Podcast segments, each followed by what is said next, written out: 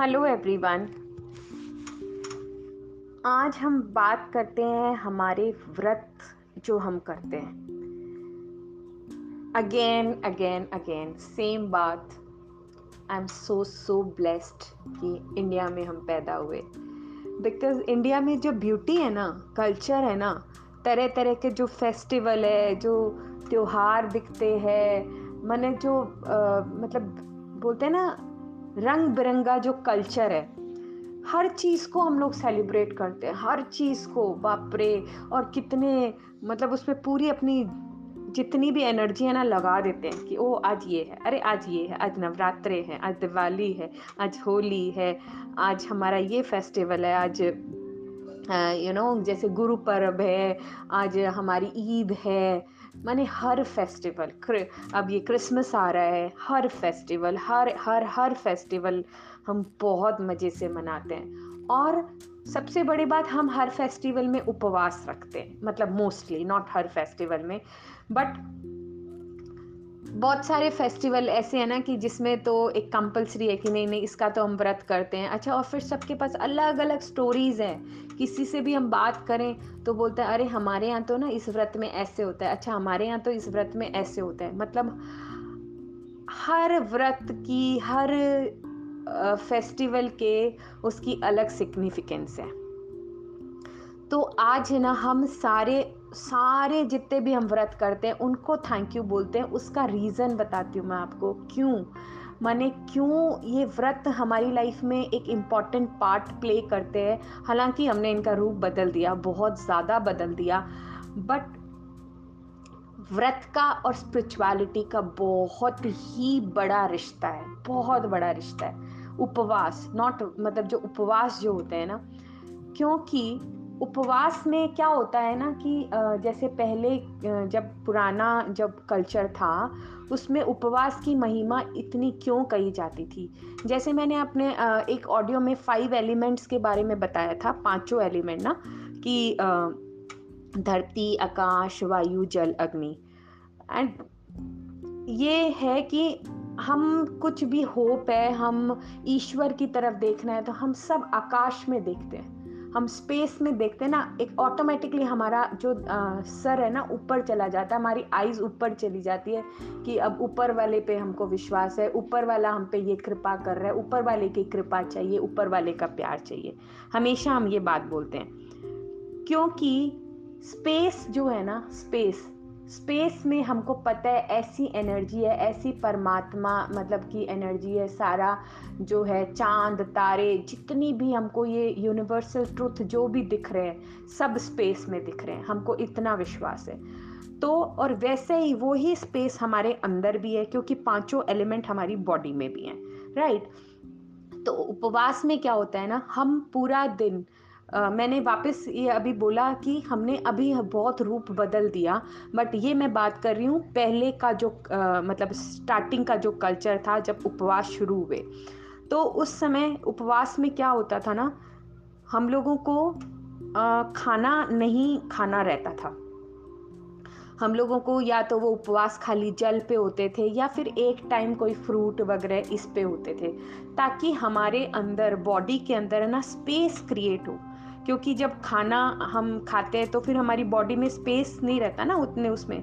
तो क्योंकि वो प्रोसेस चलते रहता है खून बनने का, क्योंकि बॉडी धीरे धीरे जब भोजन होता है, भोजन से हमारा खून भी बनता है और वो मतलब एक सिस्टम हमारा चलते रहता है कि जठर अग्नि है, जो उसको पचाने का काम करती है, लीवर उसमें काम करता है, सारा कुछ मतलब उनका जो भी ऑटोमेटिक जो काम है, मैं उसमें नहीं जाऊँगी, पर हमारा जो बॉडी का फ़ंक्शन है, वो चलते रहता है। बट उपवास के समय क्या होता है, हमारी बॉडी में स्पेस क्रिएट होती है। स्पेस क्रिएट होती है और खाली अगर जल पे हम उपवास करते हैं तो सिर्फ़ पानी जाता है एंड पानी में मेमोरी होती है। तो वो खाली जब पानी हमारी बॉडी में जाता है और उपवास होता है और उस समय हम ईश्वर का ग्रैटिट्यूड करें, हम ईश्वर, कुछ भी बोल दें, हम ग्रैटिट्यूड बोलते हैं हम नाम जप बोलते हैं, हम ईश्वर से प्रार्थना बोलते हैं। तो वो प्रार्थना हमारी स्पेस में पूरा मतलब ट्रैवल करती हैं वाटर क्योंकि मेमोरी होती है, उस मेमोरी के साथ साथ हमारी पूरी बॉडी में ट्रैवल करती है और हमारी बॉडी में ही हमारी अवेयरनेस होती है। मतलब ये बहुत बड़ा साइंस है, अगर आप मेरी इस बात से समझ पा रहे हो कि क्यों उपवास इतने इंपॉर्टेंट हैं? क्यों बोलते हैं कि जो हम मतलब हम सब इंक्लूडिंग मी हम सब एक ही थाली के चट्टे बट्टे हैं। लगभग जैसे हम बोल दूँ कि जब हम व्रत करते हैं तो हमारा दिमाग खाली ये घूमता है अच्छा ये व्रत है, हम इसको, इसमें ये क्या क्या खा सकते हैं? हमारा पूरा दिमाग इसी में घूमता है। चाहे हम खाली दूध और फ्रूट पे भी कर रहे हैं ना तो भी हम खा रहे हैं। मतलब अभी हमारा एक नेचुरोपैथी का सेशन था एक ग्रुप में तो वहाँ उन डॉक्टर ने भी, उन्होंने भी बताया, वो जो नेचुरोपैथी के एक्सपर्ट थे, कि उपवास का मतलब सिर्फ़ आप पानी पियो, और पानी भी माने स्पून से पियो, सिर्फ़ मतलब जितना जितना आपको ज़रूरी है। एंड जैन, जो जैनिज़्म है, उसमें उपवास की महिमा को हम थोड़ा और अच्छे से समझ सकते हैं, क्योंकि उन लोगों के उपवास करने का तरीके बहुत ही अलग होते हैं। एंड तो वो, वहाँ भी होते हैं, ऐसे हमारे में भी होते हैं, जैसे कार्तिक में तिरायत व्रत होते हैं, उसमें सिर्फ़ तीन टाइम मतलब सिर्फ़ तीन दिन तक तुलसी पत्ता और सिर्फ़ पानी पीना होता है।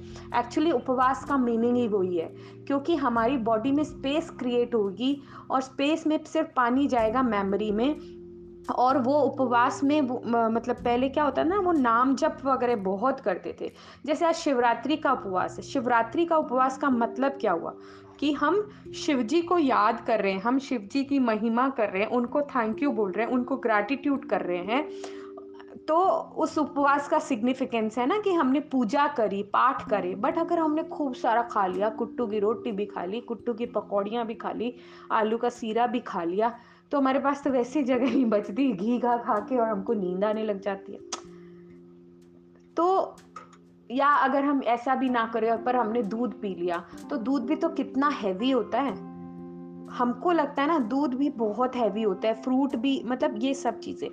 तो सबसे पहले तो हम थैंक यू बोलते हैं कि इन सारे जिन्होंने ये उपवास बनाए और उनकी साइंस को हमको समझाया, ये हमारे बड़े थे।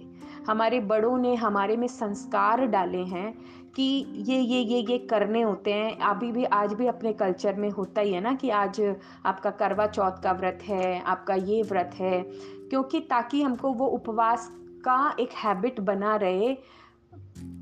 प्लस हम ग्रैटिट्यूड करते हैं, हमने जितने भी आज तक उपवास किए हैं, जैसे भी हमने किए हैं, कितना भी खा पी के किए हैं, कुछ भी किए हैं हम उन सबको थैंक यू बोलते हैं और हम कोशिश करेंगे कि अब हम जब उपवास करें आगे जब भी, या एटलीस्ट पंद्रह दिन में एक बार उपवास करें। मेरी योगा टीचर एक दो बार हम लोग को बोली भी थी कि आप लोग ना ग्यारस करना शुरू कर दो, है ना?